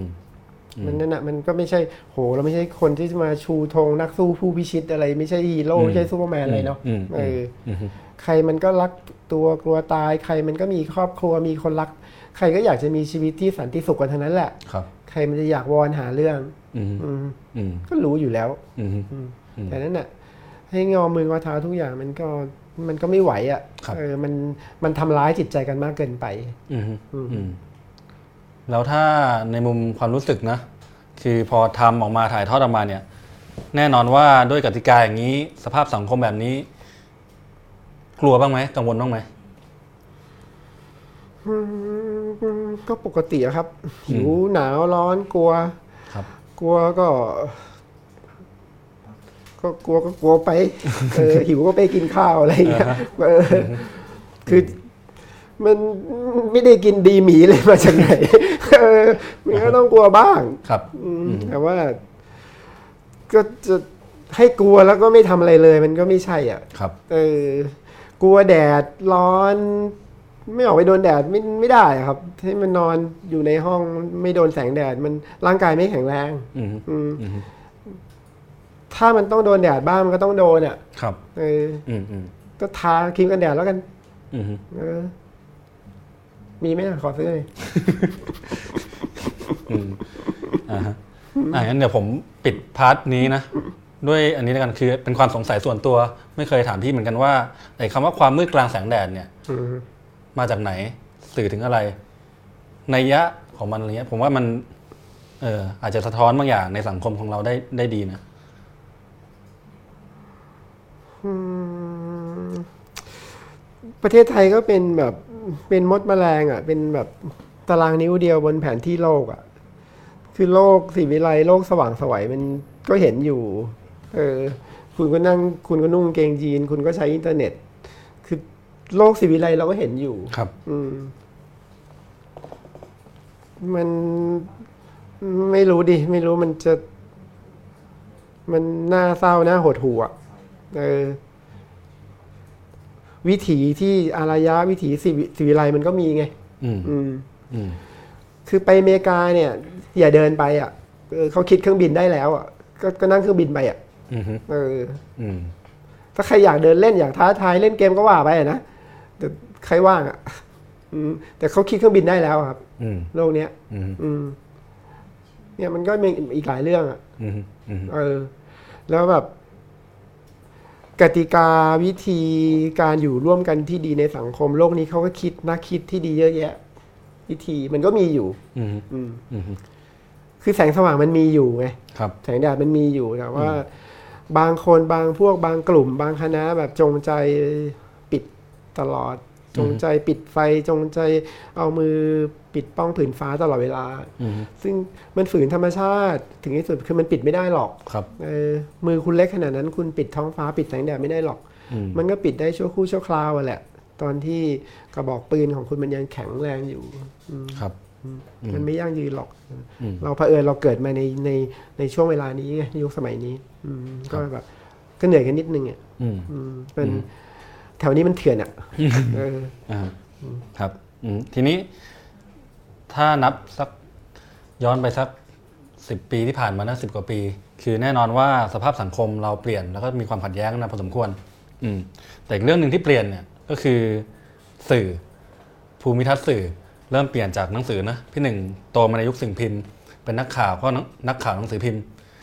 ทำบทสัมภาษณ์ เขียนคอลัมน์ก็เขียนลงใน magazine รับลงกระดาษเออลงกระดาษมาตลอด ทีนี้เนี่ยสักห้าปีที่ผ่านมา โลกมันเริ่มเปลี่ยนแล้วทุกอย่างไปอยู่ในออนไลน์หมดแล้วสำนักข่าวออนไลน์เกิดขึ้นมามากมาย เช่นเดียวกับ One-O-One อะไรเงี้ยครับเออนักเขียนกลุ่มหนึ่งก็เริ่มโยกย้ายจากที่เคยเขียนอยู่ใน magazine ย้ายบ้าน ก็ย้ายไปลงในออนไลน์แล้วครับ อืมพี่หวั่นไหวบ้างไหมหรือพี่ต้องปรับตัวปรับการทำงานไง ก็ดีครับ มีหลายบ้านดี บ้านกระดาษบ้านออนไลน์ก็ก็ดีครับ ครับมันก็เป็นไปตามโลกที่เปลี่ยนอืมไม่ได้หวั่นไหวอะไรครับ ครับอืมตามความเหมาะสมอืมอืม กระดาษมีความเหมาะสมบางอย่าง ออนไลน์มีความเหมาะสมบางอย่างก็ใช้อืมซึ่งดีงาม ดีมากครับโลกออนไลน์อืมมชอบครับครับ มีหนังสือเล่มหนึ่งของพี่หนึ่งชื่อว่าไม่มีโทรศัพท์และเครื่องปรับอากาศครับอืมแต่ทุกวันนี้เนี่ยก็สังเกตว่าโทรศัพท์มีแล้วนะมีแล้วก็ดีด้วย Facebook ก็มีแล้วนี่อืมถ้าย้อนไปสักห้าปีที่เหลือแต่ทวิตเตอร์ผมเริ่มรู้จักพี่หนึ่งใหม่ๆเนี่ย คือตอนนั้นน่ะ คือเรียกได้ว่าอาจจะค่อนข้างแอนตี้สิ่งเหล่านี้พอสมควร ไม่ได้แอนตี้เอาละมันไม่มีความจำเป็นต้องใช้ อ๋ออืมแต่ว่าทุกวันนี้จำเป็นละ คือใช้ไปตามเท่าที่จำเป็นนะครับเพราะว่าครับ ของพวกเนี้ยเราไม่ได้ เราไม่ได้ทำเอาที่บ้านได้ มันต้องใช้เงินซื้ออมเออแล้วก็ดูดูความจำเป็นในชีวิตที่ต้องใช้น่ะ อืมอืมอืมเช่นเอาสมมุติ เครื่องซักผ้าทุกวันเนี้ยมันมันสำหรับเรา มันไม่จำเป็นเพราะว่าชอบครับ อืมทำเองชได้อบสักเอง เออถ้ามันซักซักผ้ามันสนุกดี อืมอืม อืมอืมแต่ว่าให้เดินไปตลาดเนี่ย ไม่เอา แล้วให้ขี่จักรยานไปก็ไม่เอาด้วย ต้องขี่มอเตอร์ไซค์ไป อ๋อทางมันชันมันขรุขระมันขี่จักรยานไม่ได้ ครับ แม้ว่าอยู่จังหวัดน่านก็ตาม ให้เดินไปทุกวันไม่เอา ให้เดินตากแดดไม่เอา เออ เออขี่มอเตอร์ไซค์ไป อืมอืม ครับ คือใช้ไปตามเท่าที่มันต้องคือที่ก็มันจำเป็นกับชีวิตครับรู้รู้ทันอยู่นะ ว่ารู้อะไรหรืเกิดปล่ขึ้นบ้างไม่รู้ใช้ไปทเออฮะพยายามศึกษาอยู่เออแล้วก็ไม่ได้ anti นะำไม่ anti ครับอืมชอบเทคโนโลยีครับอืมแต่ว่าไม่ค่อยรู้เรื่องเฉยอืมๆแล้วฝึกไปตามเท่าที่จำเป็นต้องใช้ครับผมคือใช้ช้าคนอื่นเฉยอืมๆอีเมลก็ใช้ ทีหลังคนอื่นอะไรเงี้ยอืมเฟซบุ๊กก็เพิ่งใช้ทีหลังคนอื่นไปครับเรื่อยอืมๆตามที่มันจำเป็นต้องใช้อืมอืมครับตอนนี้เดี๋ยวกำลังสนใจทวิตเตอร์อยู่เดี๋ยวจะอ่าปรึกษาคุณปานิดกันเห็นปาโอนิเคดอ่าเก่ง ก็เดี๋ยว part สุดท้ายก่อนเปิดให้ท่านผู้ชมได้ถามนะ คืออันเนี้ยอยากถามพี่หนึ่งนิดนึงว่าสักสองปีที่ผ่านมา อันนี้เรื่องไลฟ์สไตล์และชีวิตส่วนตัวที่เริ่มขยับขยาย พี่หนึ่งไปอยู่ที่จังหวัดน่านครับซื้อที่สร้างบ้านครับตอกเสาเข็ม ไม่มี ลงหน้าต่างเองเขาเข็มไม่มี อันเนี้ยแชร์ให้ฟังนิดนึง เพราะว่าก่อนหน้านี้พี่อยู่กรุงเทพมาตลอดนะเป็นสิบปียี่เอสิอบห้าเออปี เออเออเนี่ยทำไมถึงต้องย้ายไปแล้ว มันส่งผลอะไรกับการทำงาน ในแง่ไหนอะไรไงไหมชีวิตการงานจากกรุงเทพไปสู่น่านอาชีพนักเขียนมันเงินน้อยอืมอยู่กรุงเทพเงินเท่าเนี้ย ชีวิตมันแย่ อืมค่าของชีพมันไม่สัมพันธ์กับรายได้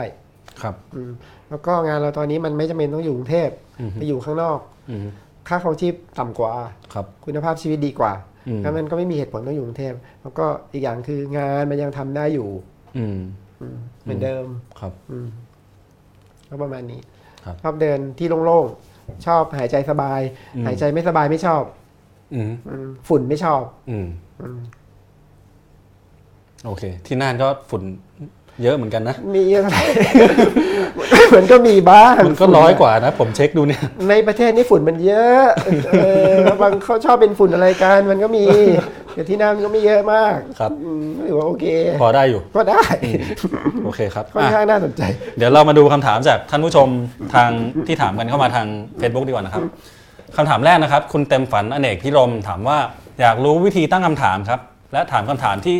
เขาไม่อยากตอบ แต่เป็นเรื่องที่น่าสนใจเออเช่นแบบว่าไปเจอ แต่ว่าคำถามที่ควรถามอะแต่ก็รู้ว่าเขาไม่อยากตอบเท่าไหร่อะทำไงดี อืมถามดีมาก ชวนคนนี้มาทำงาน One-O-One ดีกว่าอ้าวโอ้โหคุณเต็มฝันหลังไมค์มาด่วนครับเออวิธีตั้งคำถามของคำถามของคุณต้องอธิบายยาว เอางี้ ขอสองนาทีพผอมผมชอบมากเลยอืมแล้วผมจะมาตอบคำถามของคุณเนี่ยในคอลัมน์ Interview One-O-One อ่าอันนี้ขายของก่อนเลยนิดนึง เพราะว่าเดี๋ยวจะมาเฮ้ยเขียนคอลัมน์ที่ที่ One-O-One ครับชื่อคอลัมน์ Interview One-O-One อ่ามันต้องอธิบายยาวครับอืมอืมอืมแล้วก็ตอบสั้นๆแล้วมันไม่เคลียร์ตอบผิดตอบถูกแล้วก็นั่นแหละเอออืมมันไม่ดีครับนะตอบให้มันเคลียร์อ่าอ่าคำถามต่อไปนะครับ อ่าเมื่อกี้แทรกนิดนึงคือตอนแรกกาจะเก็บไว้ขายของตอนท้ายๆแต่พี่หยนึ่งขายไปเลย พี่หนึ่งขายไปแล้วว่าเดี๋ยวเร็วๆนี้นะครับ พี่หนึ่งจะมาเขียนคอลัมน์ชื่อว่า Interview 101อืมคือจะแบ่งปันประสบการณ์จากที่การทำงานสัมภาษณ์ทำงานสื่อมาเนี่ยแหละ ตลอดครับ25 ปีครับมาแชร์ให้ทุกคนได้รู้กันใช่อะไรโง่ๆจะมาเปิดเผยให้หมด โอเค ต่อไปครับถามว่าอยากทราบผลงานเล่มล่าสุดครับ ว่าเป็นสัมภาษณ์หรือความเรียน อันนี้อ่าเท่าที่ดูอาจจะหมายถึงงานที่กำลังจะออก ถัดจากนี้ไหมอืมยังยังไม่สรุปครับ แต่ว่าเล่าที่กำลังทำอยู่ตอนนี้แล้วกัน ตอนนี้ทำอยู่สองเล่มครับเป็นงานรวมบทกวีของกวีราษฎร ไม้หนึ่งกับคุณทีครับกำลังทำอยู่อืมแล้วก็อีกเล่มหนึ่งทำให้นักเขียนนักข่าวรุ่นน้อง อยากด่าอินเดีย เอ้ยอย่าด่าอินเดีย เป็นบรรณาธิการเล่มให้ให้ให้นักข่าวคนหนึ่งที่เขากำลัง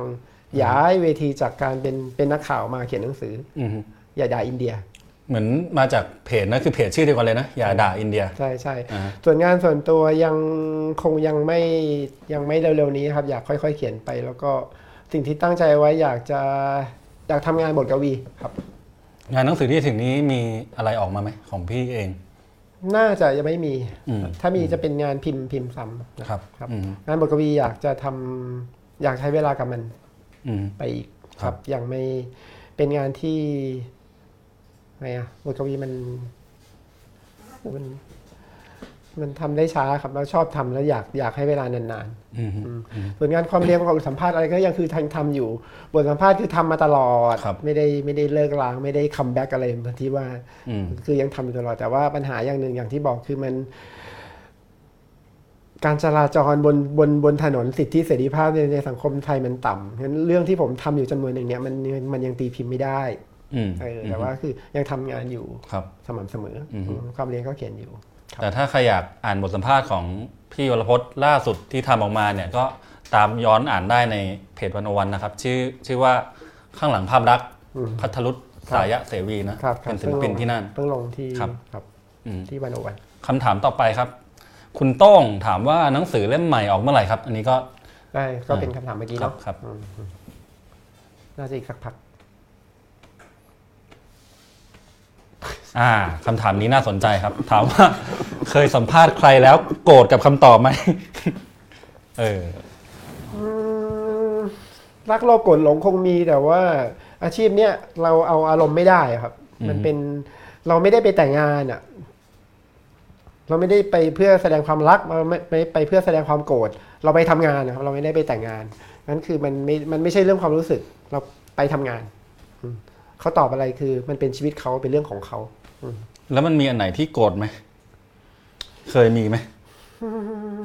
โกรธแต่อะเข้าใจแหละทำงาน แต่ว่าตอบมาแล้วมันโกรธว่ะ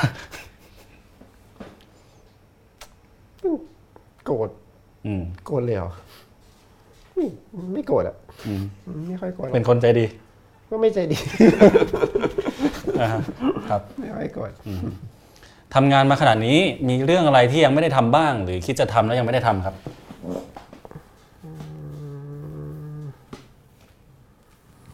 ก็เยอะอย่างเมื่อกี้ที่เราบทกวีเคยเขียนมาบ้าง แต่ว่าที่ผ่านมามันเป็นบทกวีทางการเมืองซะเยอะ ตอนนี้อยากเขียนบทกวีเล่าเรื่องความความคิดความรู้สึกที่ ในตอนนี้เนาะอือฮึเออกับอีกอย่างหนึ่งคือ ตอนนี้อยู่ที่น่านอยากอยากจะเขียนเรื่อง เพื่อนบ้านนะครับ ชุมชนรอบๆบบ้านอะอืมเออคือเราอยู่ที่ไหนเรา พอเราเห็นเรื่องเล่าของของในหมู่บ้านเราแล้วเรารู้สึกว่า มันน่าพอเราเห็นความน่าสนใจของมันอะเราก็จะเล่าอืมอืมคือที่ผ่านมาอาจจะแบบอิงอยู่กับดารงดาราคนมีชื่อเสียงอะไรอย่างนี้เนาะครับ แต่ตอนนี้เราไปอยู่ตรงนั้น แล้วพอเรามองเห็นความน่าสนใจ เห็นแสงสว่าง เห็นประกายแล้วมันมันอยากเล่าอยากแชร์อืมอืมก็คิดว่าจะเขียนเรื่องหมู่บ้านหุบเขาที่ตัวเองอยู่ ครับวิสเปอร์วันเล่อืมใครอยากเห็นว่าหุบเขาที่พี่หนึ่งพูดถึงเนี่ย เป็นยังไงก็อาจจะไปตามไปดูได้ในรายการรายการอย่าไปเลย รายการ Perspective อ่านี่ช่วยขายของให้เขาหน่อย มีแวบๆเห็นบรรยากาศอยู่อืมมีเพลงที่ฟังหรือสิ่งที่ต้องทำก่อนไปสัมภาษณ์ยาวๆไหมครับมการเตรียมตัวเตรียมใจนะ เพลงก็ฟังแต่ไม่ ตอนนี้ฟังบักแตงโมอย่างเดียวอย่างอื่นไม่ไม่ฟัง คือฟังทุกแนวครับแล้วแต่ว่าอารมณ์ช่วงนั้นนะนี่ตอนไหนเนาะคือครับชอบเป็นคนเป็นคนเป็นคนชอบเพลงอืมเออชาติที่แล้วเป็นนักร้อง ชอบเพลงสิ่งที่ทำหรือทำพลาดจะทำอันนี้คำตอบคล้ายๆพี่จุ้ยสุบุญเลี้ยงนะครับ คืออะไรที่ไม่สำคัญเนี่ยจะทำก่อนที่จะไปเรื่องทำเรื่องสำคัญอ่าอ่าคล้ายๆ กันนี้เช่นฟังบักแตงโมอาจจะไม่ได้สำคัญเท่าไหร่ แต่ก็ทำก่สำอนคัญนะโอเคคือครับเหมือนให้มันอะไรที่มัน เหมือนจุบจิบจุบจิบ เหมือนเรื่องเรื่องเล็กอะอืมแต่ทำแล้วมันสบายตัวสบายใจโปร่งโล่งอะไรเงี้ยอืมอืมอืมอืมอ่าคำถามนี้แต่เรื่องเพลงเรื่องใหญ่อยู่แล้วครับ คนอ่านงานวรพจน์บางส่วน เข้าใจว่าย้ายจากกรุงเทพไปอยู่จังหวัดน่านแล้ว ขณะที่สื่อค่ายอื่นเลือกที่อยู่เลือกที่จะอยู่กรุงเทพเป็นหลัก การที่สื่อเลือกที่จะอยู่ต่างจังหวัดทำงานยากไหมตามข่าวสารทันไหมเราไม่ได้ตามทุกเรื่องอะครับ แล้วก็ คือเมื่อก่อนเนี่ยตอนที่ไม่ใช้ Facebook มีคนถามอย่างเงี้ยแหละว่า ไม่พลาดเหรอไม่กลัวตกข่าวอะไรอย่างงี้เหรอคือแบบคำตอบง่ายมากเลยคือ มันตกอยู่แล้วตกชัวร์ๆแต่คือเราเลือกเรื่องไงครับ เราไม่สามารถทำเรื่องทุกเรื่องในโลกนี้ได้อยู่แล้ว เรื่องมันเยอะ เราเลือกบางเรื่องบางเรื่องอีกเจ็ดสิบเรื่องตกก็ตกไปครับมันมีผู้เชี่ยวชาญ มีคนถนัดทำในสิ่งเหล่านั้นอยู่แล้ว พื้นที่นั้นคนเหล่านั้นก็ทำไปอืมเราก็ทำพื้นที่ที่เราถนัดอืมสำหรับเราคือไม่ตรงนี้ไม่ไม่ไม่มีความหมายไม่ใช่ประเด็นอืมอืมอืมมันเอ่อประสบการณ์การทำงานในในเมืองหลวง 25 ปีมันมันมีพอ แล้วก็เราเลือกไปในเส้นทางที่เราสนใจ คือมันมนุษย์อะมันถนัดมันความสนใจมันคนละอย่างเอออะไรที่แพ้อะไรที่ไม่รู้อะไรตกบางเรื่องก็ตกไป แล้วก็มอบหมายให้ผู้เชี่ยวชาญ ผู้รู้เขาทำไป ครับโอเคครับคำถามต่อไปครับ คุณพานุพงษ์คงจันทร์นะครับ ถามว่าคุณหนึ่งหนีสังคมไปอยู่น่าน คิดว่าจะหนีผลเหรอครับ หนีพ้นเหรอครับ บทความใน GM ฉบับใหม่ มองความตายยังไงครับ คนรุ่นใหม่ยังมีไฟฝันอีกไหมในยุคมืด คิดว่าจะหนีพ้นเออไม่ได้หนีครับย้ายที่เฉยที่นี่มันแพง แล้วมันรถติดสี่ทุ่มยืนรถติดอยู่สี่แยก พาต้าปิ่นเกล้ามันไม่ใช่อืมเออ ก็ไปอยู่ที่อื่นที่มันรถไม่ติดอ่าฮะอืมครับไม่ได้หนีนะครับ ย้ายที่เปลี่ยนที่ที่สบายกว่า มองความตายอย่างไรมองความตายอืมอันนี้ก็คำถามใหญ่นะ อืม อืมอันนี้ก็ไว้เขียนต่อเป็นคอลัมน์แล้วกันอ่าได้สองตอนแล้วถามมาเยอะๆครับจะได้เอาไปเขียนคนรุ่นใหม่ยังจะมีฟันมีไฟไม่มีไฟฝันพูดผิดไฟเลยไฟไฟฝันอีกไหมในยุคมืดเออไม่ว่าจะมืดแค่ไหนอย่างไรอะมันมันคือไม่อยากจะใช้คำว่าไฟฝันความฝันใฝ่อะไรอย่างนี้เนาะความฝันน่าเหลือเชื่อ มันตราบใดที่ยังมีชีวิตอะ มันใครชอบทำอะไรก็ทำไปอะ เออ จะแบบว่ามืดแล้วก็นั่งร้องไห้อยู่ในห้องปิดประตูอะไรเงี้ยมันมันไม่ มันไม่ใช่อะ มันคนหนุ่มสาวมันต้อง มันต้องปะทะ มันต้อง มันต้องแสงแดดสายฝนอะ อืมฮึอืมแล้วก็ พูดง่ายคือต้องออกไปลุย คืออย่างนี้ถ้าตายก็ตายไป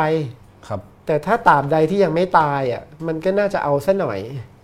เอออืมเอาให้รู้เรื่องอืมอืมอืมไม่งั้นมันไม่รู้เรื่องอืมมันต้อง มันต้องเอาอะ ครับเออคืออมคือความตายไม่รู้เว้ยความตายถ้าตายก็ตายไปอือฮึแต่ตราบที่ยังอยู่ ครับ อันนี้ผมถามต่ออีกนิดนึงแล้วกันว่าคือประเด็นเนี้ยน่าสนใจนะคือพี่หนึ่งเนี่ยทำงานลงพื้นที่มาเยอะ พูดง่ายๆคือไปประทับมาเยอะแหละ เจอทั้งแสงแดดสายฝนอะไรก็ว่าไป แต่ว่าสังเกตไลฟ์สไตล์การทำงานของคนยุคใหม่ โดยเฉพาะ เรียกว่าสื่อรุ่นใหม่ก็ได้ คือติดออฟฟิศไปหน่อยอะไรมากครับ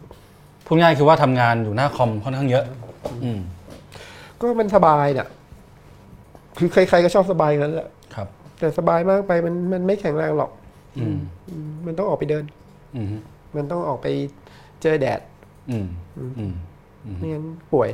ครับไม่งั้นก็จะเปลี่ยวซึมเศร้า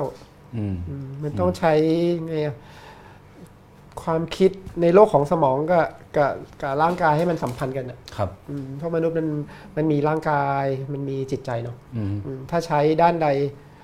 มันไม่สัมพันธ์กันอะอืมไม่ว่าคุณสมองคุณจะปราดเปรื่องแค่ไหนแต่ถ้าร่างกายคุณมันไม่มันไม่แข็งแรงอะอืมเออมันก็ไม่ถึงที่สุดมันจะ คือในวัยที่อายุน้อยมันก็ยังได้อยู่อืมแต่พอปั๊บหนึ่งพอสี่สิบเดี๋ยว เดี๋ยวมันไม่รอดอะอืมอืมแล้วก็ในทางจิตใจด้วย มันจะครับสัมพันธ์กันถ้าตรงนี้ไม่แข็งมันจะ มันจะว้าเหวมากอะอืมอืมอืมแล้วพอสอนนี้โลกเหงามันมันแรง อืมอืมอืมอ่าเอาไม่อยู่คำถามต่อไปครับ หาเงินยังไงให้สอดคล้องกับการใช้ชีวิตที่อิสระเสรีขนาดนั้น ชีวิต ที่ตามคนถูกสัมภาษณ์ไปได้เรื่อยหาเงินแบบสุจริตนี่แหละอ่าแล้วก็น้อยแล้วก็ตามไม่ไม่ได้หรอกครับ อยากไปยุโรปบ่อย ๆ มากเลย แต่ว่าก็ไปไม่ได้หรอกไม่ไม่มีตังค์ขนาดนั้น มันต้องแบบสามปีสี่ปีได้ไปทีอะไรเงี้ยๆไปประเทศไหนครับ ไม่ได้อิสระขนาดนั้น ก็ไปก็ไปหลายที่อืมไปฝรั่งเศสไป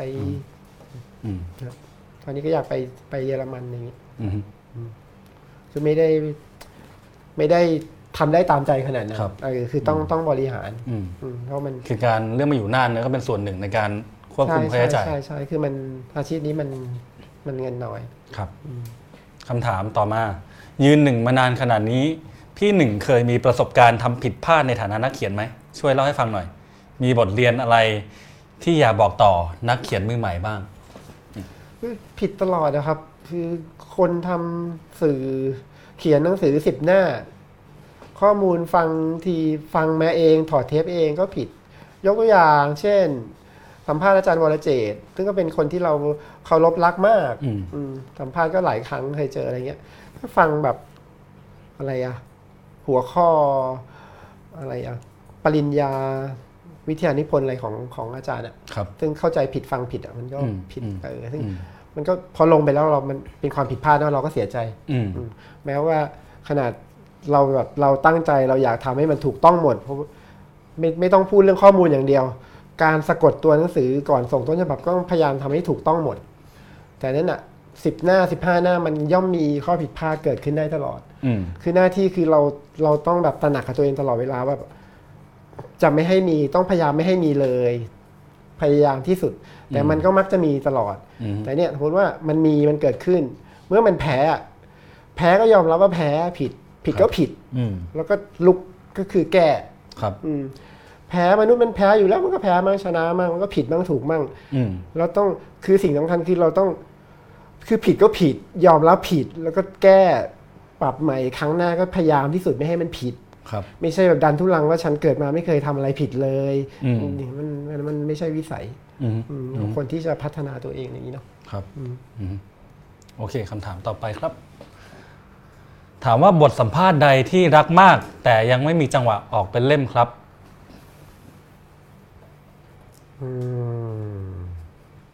อันนี้พูดง่ายคือให้สปอยมาหน่อยว่าเอง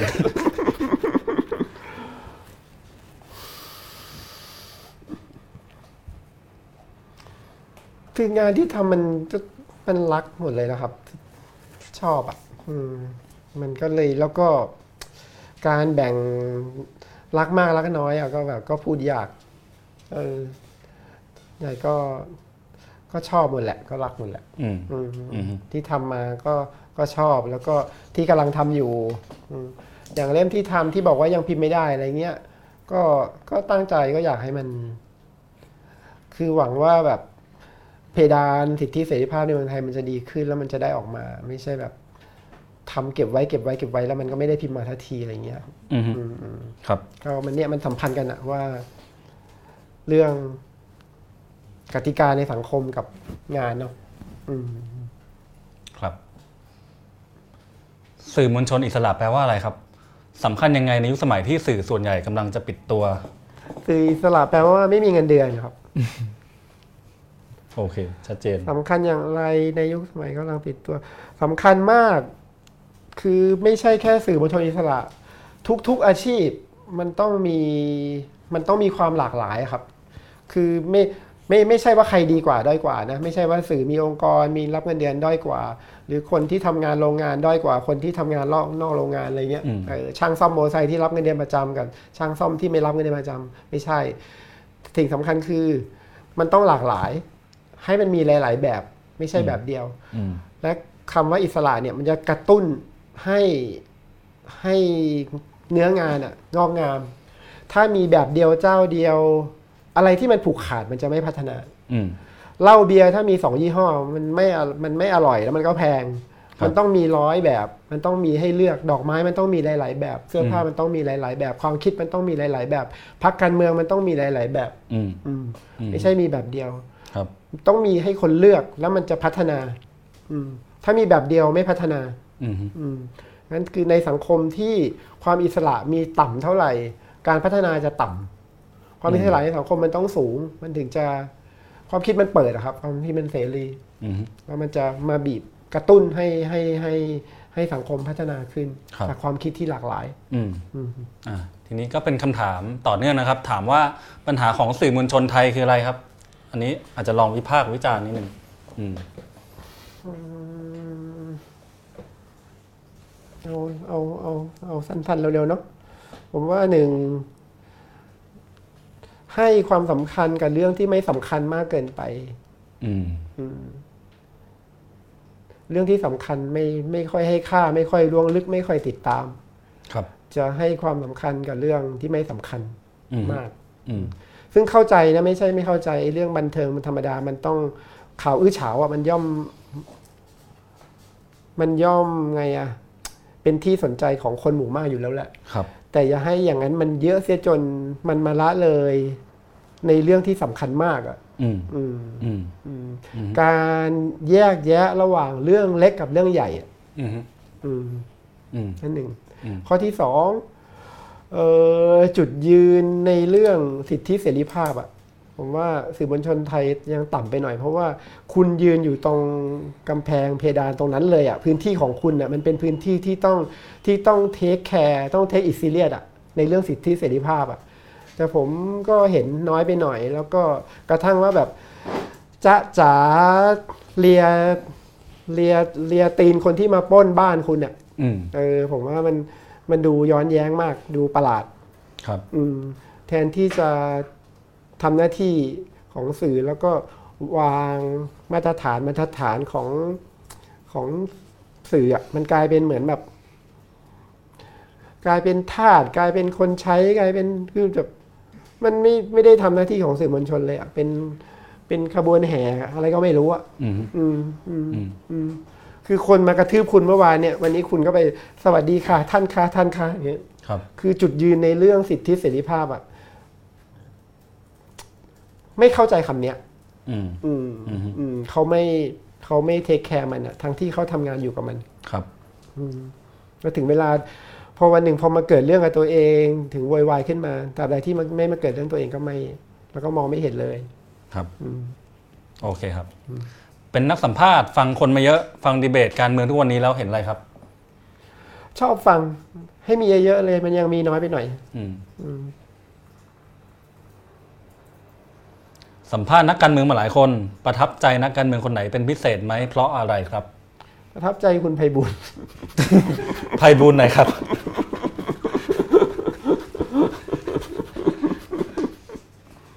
เห็นแล้ว อันนี้ต้องขยายความนะ เปิดมาแล้วเห็นแล้วเหนื่อยเออ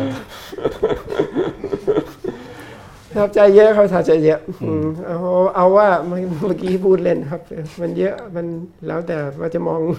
คำว่าประทับใจแง่ลบแง่บวกนะอืมเพราะว่าก็ก็สนใจฝ่ายที่เชื่อมันเรื่องคนเท่ากันอะเออฝ่ายคนที่ที่เชื่อเรื่องกระบองอะไรเงี้ย ใครมีตัวใหญ่กว่า แล้วก็ ชอบคนไหนก็ลากไปข่มขืนได้ ผมไม่ผมไม่เห็นด้วยกับวิธีการอย่างนั้น ผมเห็นด้วยกับวิธีการที่ใช้คำพูดคำจา แล้วก็นับให้เกียรติความเป็นมนุษย์ ผมไม่นับถือคนที่ทำลายความเป็นมนุษย์ ใช้อำนาจใช้กำลังข่มขู่อืมครับ ไม่ประทับใจคนเหล่านั้นบรรยากาศทางการเมืองอุดอู้แบบนี้ทำงานสัมภาษณ์ทำงานสัมภาษณ์ยากกว่าบรรยากาศปกติไหมครับทำงานก็ก็ไงอะคือเรื่องมันน่าสนใจมากนะจริงๆแล้วมันก็